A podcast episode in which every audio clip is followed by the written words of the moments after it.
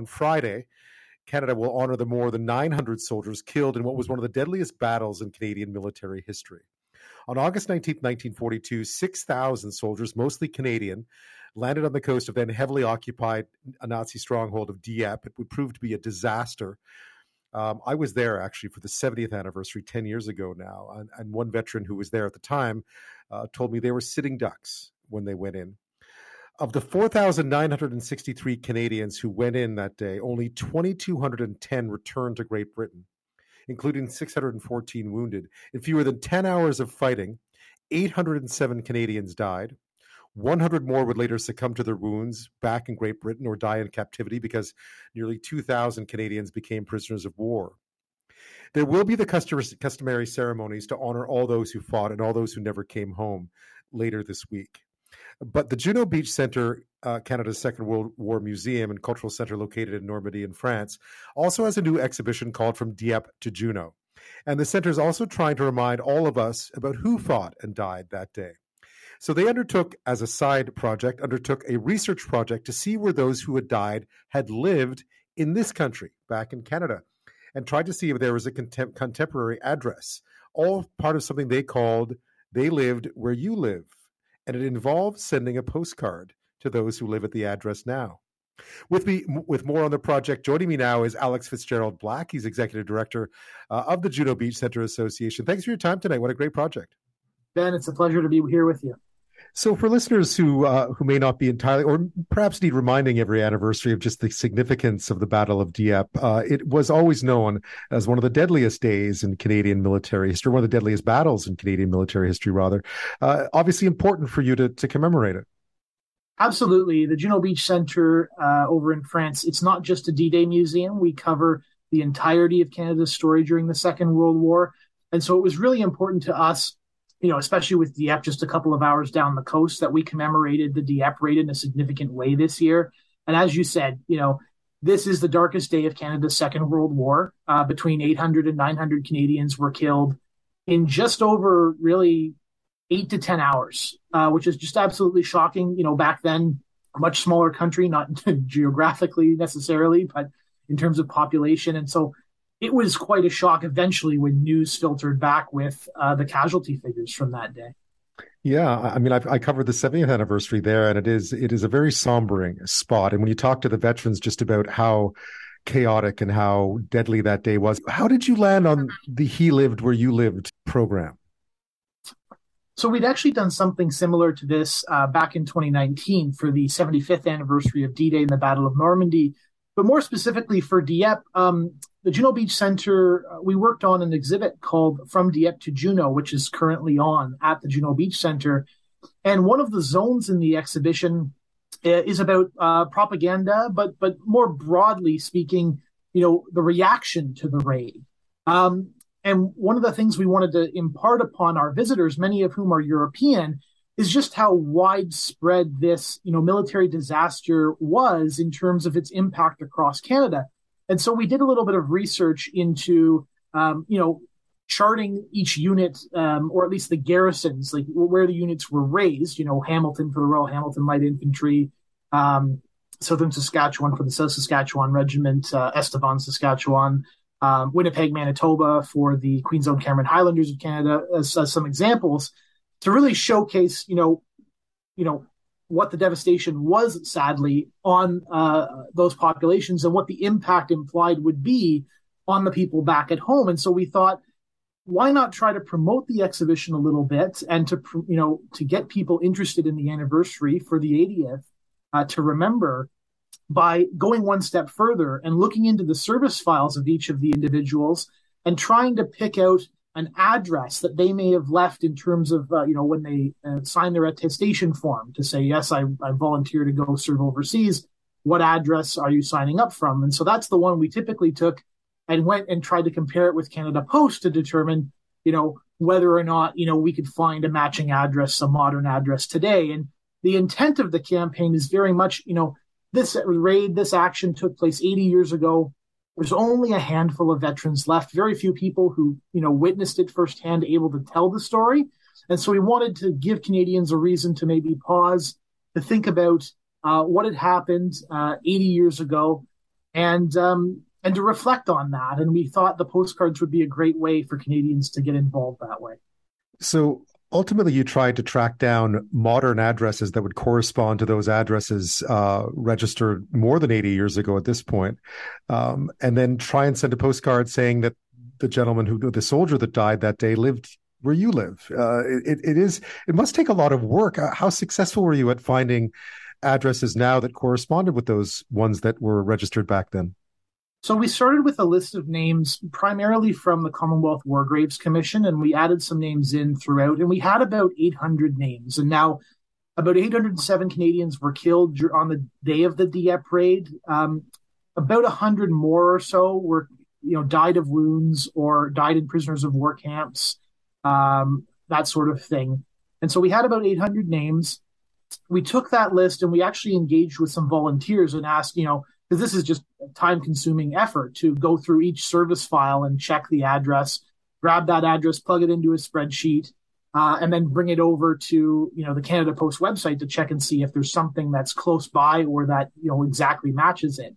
And so we were very grateful to have a number of volunteers, um, uh, uh, at least a couple of them, who did a lot of this work uh, to help us make sure that we could, you know, fill some mailboxes across the country.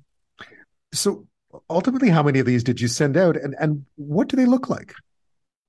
So we sent out uh, 400, so about a 50% success rate, which actually, you know, was was was pleasantly surprising uh, uh, for our researchers. And the postcards, like most postcards, are two sided. So on one side, we have a poster, uh, which features uh, the poster for our From Dieppe to Juno exhibition commemorating the 80th anniversary of the Dieppe raid. Uh, the postcard features a it's not a tip, not a very rare image, but it, it's not a typical image that you see with, in a lot of um, Dieppe exhibits. It's actually an image, and many of the images of the beaches after the raid, mean, all of them pretty much, were taken by German uh, photographers, German army photographers. This one is one of those. It features basically um, dozens of uh, Canadian helmets that the Canadians have clearly like taken off their their heads and put on the ground as they you know raise their arms and surrender. Um, and a lot of them are tangled in a bunch of barbed wire that's kind of in the mid ground, and then in the background is a uh, immobilized uh, Churchill tank. One of the Churchill tanks, uh, one of the first uh, times these tanks were used in action was at Dieppe, and it is sitting there on the beach.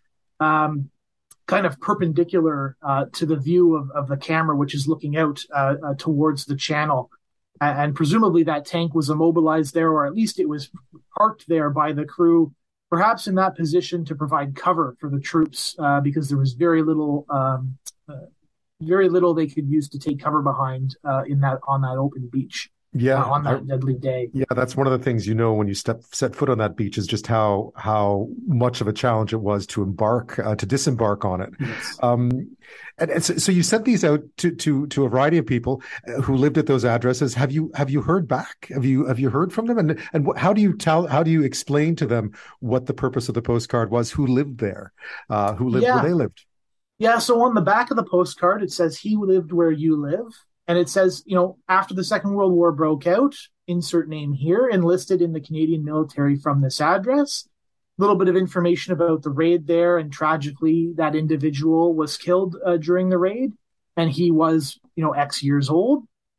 And then we explain, you know, to mark the 80th anniversary of the Dieppe raid, the Juno Beach Center is sending postcards to addresses across the country where these young heroes once lived. And you can learn more about the raid in the JBC's new temporary exhibition, from Dieppe to Juno, and our online educational resource, Who Tells the Story of Dieppe at junobeach.org. And then we have um, basically our social media handles for people to use to kind of, they want to tag us in a post if they've received the card. Um, and they can email us at Juno, post, uh, Juno postcards at junobeach.org um, or call us at 905 581 5001 uh, to tell us that they've received the card. We've re- received one uh, indication that we've uh, someone's received a postcard and is responding. Uh, we don't have a, a, full statement from them yet, but we have received a number of really um, uh, very kind emails, uh, uh, instant messages on social media, messages on our answering machine at the office. About people who just are aware of the campaign now and who perhaps had a loved one who served at Dieppe, whether they, you know, perished during the raid or whether they survived the raid, and, and uh, they're all reaching out and you know thanking us for this effort to commemorate Canada's darkest day of the Second World War 80 years right. ago. So 400 were sent out uh, about the, near the end of July. Is that right? Or early August? Yeah, that's right. Near the end of the July. So they should all have arrived uh, uh, at the addresses. And so we're really keen uh, to hear back. So if you've received a postcard, we hope to hear from you. Uh, you know, you can send us an email uh, to yeah. Juno postcards at junobeach.org. I'll try and share that information as well when we're done. Um, where did they go? ultimately, I mean, where did you wind up sending a lot of them to? Because 400, I gather, you mentioned uh, Saskatchewan, Manitoba, Ontario. Uh, where where did the bulk of these 400 wind up?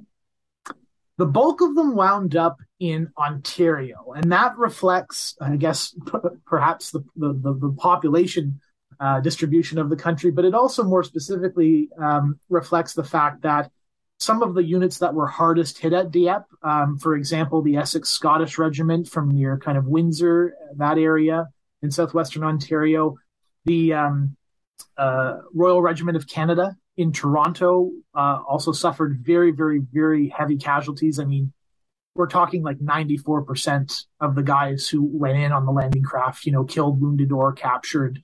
Um, you know, hardly anybody made it back. If you made it back in, in that case, you probably never got off the landing craft in the first place. Um, from Toronto, so a big, big chunk from Toronto. Um, I think 130 of them were from Toronto. Uh, the Royal Hamilton Light Infantry, um, so uh, quite a number in Hamilton as well. Um, and then Montreal, uh, the Fusiliers Mont Royal um, went in as the reserve unit. Uh, unfortunately, they uh, were asked to reinforce failure due to kind of the fog of war. And so a heavy number from there. Out west, uh, Manitoba was the uh, province with the most postcards. So 22 went to addresses in Manitoba, um, one to British Columbia, uh, just just the one, and that probably reflects. I mean, this isn't. It's not all 800 to 900 Canadians who were killed during the raid, so there may be more out there that we just couldn't uh, match but it reflects the fact that you know there weren't any um, infantry units in particular from that province uh, that were involved in this operation. And I know on your website there's also a map you can look at if you want to click on where the, where the postcards went to find out, so you can actually uh, get more detail if you'd like. So with the 80th anniversary coming up on Friday, what other what else do you have planned? Uh, the postcards obviously one part of of a broader effort to recognize the day. Yes. So, I mean, the, the big thing is, is, is our exhibition from Dieppe to Juno. Um, we're really uh, excited for actually August 20th. The museum is going to be uh, greeting a delegation from Veterans Affairs Canada.